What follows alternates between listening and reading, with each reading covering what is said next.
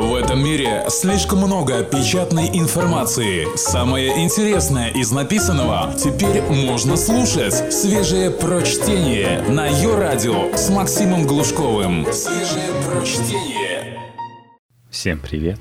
Пятничное чтение решили поднять свой градус, возможно, даже до 30+, и взяли провокативное название. Проституция – друг или враг – Текст Тани Симаковой специально для электронного журнала «Метрополь». Уже почти 10 лет Таис зарабатывает себе на жизнь, обменивая секс на деньги, имитируя оргазмы и скрывая боль. Зачем множество российских женщин день ото дня делают то же самое совершенно бесплатно? Таня Симакова встретилась с проституткой, чтобы попытаться ответить себе на этот вопрос – Мужиков надо вдохновлять и употреблять на собственное благо. Мне нравится слово «проститутка». Оно задорное, как пионерка. Впервые секс за деньги у меня случился 9 лет назад. Тогда мне почти исполнилось 30. Я встречался с девушкой, между нами разгорелась настоящая страсть. Она-то меня всему и научила. Познакомила за богатым дядечкой – Нужны были деньги, чтобы собрать сына в школу. И все мои знакомые мужчины, с которыми я когда-то весело проводила время, мне отказали.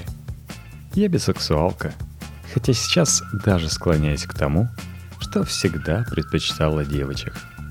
Раньше я ждала, когда это пройдет. Не прошло. Не сказать, что я совсем не люблю мужчин. Как говорят лесбиянки, я их голыми не люблю – Одетые они ничего. Пообщаться можно. Мужики — полезные существа. Их надо вдохновлять. Тогда можно употребить каждого на собственное благо. Главное, он будет собой гордиться при этом. Я не люблю жертв. Вот геи, например, не должны спать с женщинами, даже за деньги. Таким я могу только одно сказать — Зачем ты над природой своей издеваешься? Тебе совсем на себя плевать. Важно держать в голове какой-то образ, подбирать под него все, от одежды до мимики. Для меня это Ким Бессенджер из фильма «Девять с половиной недель». Мне кажется, мы с ней похожи по темпераменту. Напрягает, когда спрашивают о каких-то личных делах. Как прошел день? Как меня зовут на самом деле – живу ли я в этой квартире. Вы разговариваете с образом. У него нет дел. В реальной жизни я вообще лесбиянка. Но вам этого знать не положено. Вопрос человеческого достоинства для меня очень важен. Я женщина и мать. А меня каждая вошка пытается учить жизни только потому, что я беру деньги за секс. А чем я хуже обеспеченных замужних дамочек, которые не знают, кому себя отдать, кидающиеся на мужиков, как мартовские кошки. Никто никогда не узнает, кончила я по-настоящему или нет. Имитирую оргазм качественно, всеми мышцами. Но многие считают, что у проституток все разъезжено. Ничего у меня не разъезжено, и даже чувствительность не пропала – Конечно, психологической разгрузки от такого секса я не получаю. Никогда не расслабляюсь. Настоящий оргазм на работе у меня был лишь однажды. Мы были втроем и начали с девочкой шалить. Я кончила и упала пластом, не могла даже пошевелиться. Она это увидела и взяла всю работу с клиента на себя. Так я поняла, что расслабляться нельзя. Главное ведь, чтобы мужчина кончил – это важно не для оплаты. Мне платят за время. Но для меня самой это важно. Мне иногда кажется, что я вампир. Есть такая теория, что мужчина при оргазме отдает женщине всю свою энергию. Больше всего мне нравится, когда меня не трогают и только я что-то делаю. Но от этого человек кончает. В такие моменты я очень собой довольна. Мне кажется, Таким образом, я утверждаю над мужчиной власть. Хотя, скорее всего, это не так. Только свежее прочтение на Йо-Радио. Проституция – это работа. а не секс и не разрад. Бывает больно. Но если я вижу, что мужчина на волне, я никогда не подам вида и не остановлю его, чтобы, например, добавить лубриканта. Я боюсь перебить волну и лучше потерплю. Это часть моей работы. С клиентами я целуюсь. Не люблю это, но целуюсь. Когда вижу, что невозможно мужика обломать. Это как из борща свеклу убрать. Клиенты часто приходят с похмелья. Иногда очень тяжело абстрагироваться от запаха. В душ-то не заставишь сходить. Такие вредные мужики бывают. Я с утра мылся, говорит он в 10 часов вечера.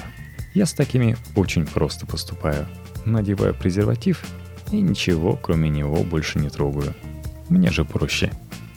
Как-то раз попался мне ужасно противный жирный мужик. Я люблю мясных людей, но этот был словно амеба. Он даже хрюкал, когда ложился. Единственный его плюс был в том, что он быстро кончал – Остальное было просто ужасно. В сексе он был груб, но хуже всего вспоминать его кунилингус. Казалось, что он вот-вот и оторвет или откусит мне клитор. Хуже стало, когда он полез руками внутрь. Я изо всех сил изображала, что мне хорошо, хотя кричала от страха и боли. Перед уходом он решил со мной побеседовать о том, как здорово слушать шансон. А потом попросил найти ему одинокую подружку который можно лизать бесплатно. Ему казалось, будто у него очень хорошо это получается. После всего этого кошмара он попросил скидку за то, какое удовольствие мне доставил. Я отдала ему половину денег, но больше я его не принимаю. По разным предлогам. Хотя и не говорю напрямую, что случилось. Девочки, зачем мы это терпим?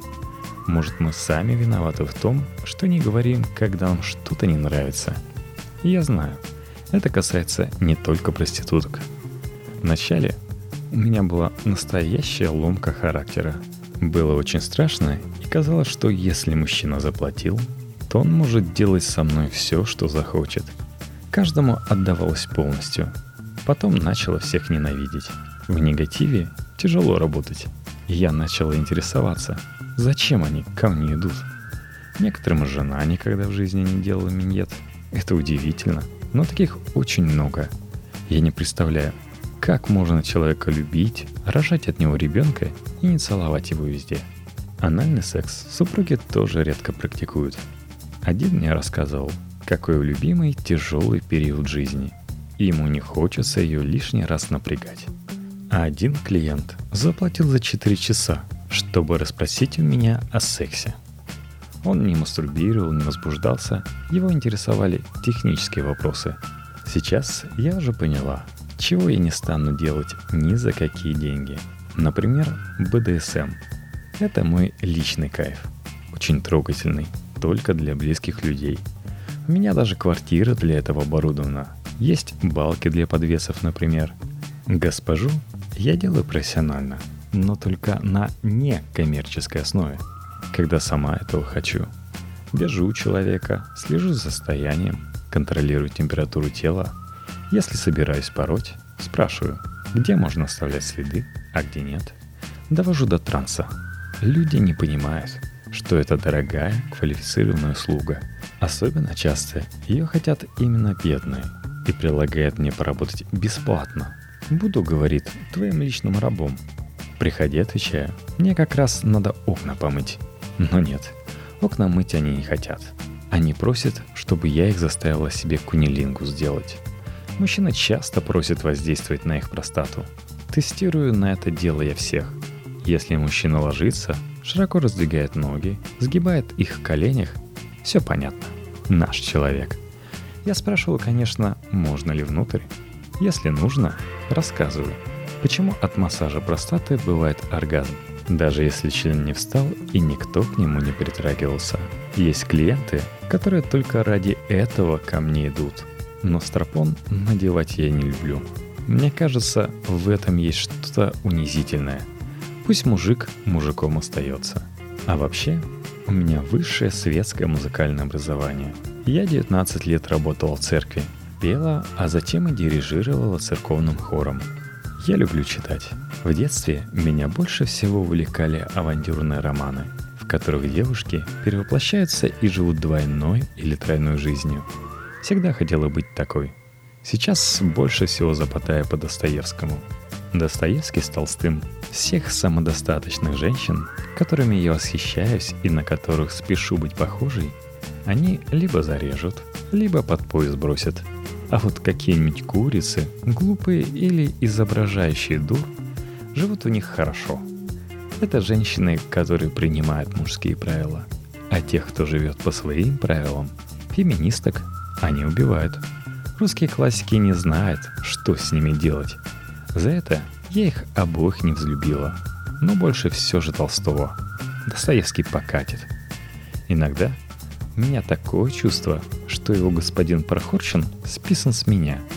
Не то чтобы я скряга, просто расчетливо в деньгах. Я экономно, играю на бирже. Что-то вложено в пифы, что-то в драгоценные металлы. Скоро куплю вторую квартиру, чтобы сдавать ее, когда выйду на пенсию. Правда, уходить я пока не собираюсь. Уже запланировал для себя пластическую операцию – Хочу сделать подтяжку, чтобы подольше оставаться в строю. Действительно, получилось провокативно и очень тяжело читать от лица женщины. Тем более такой, тем более откровенной. Хотя благодаря этому мы получили такое собрание женских образов в некой гиперболизации одной из, несомненно, важнейших сторон в отношениях –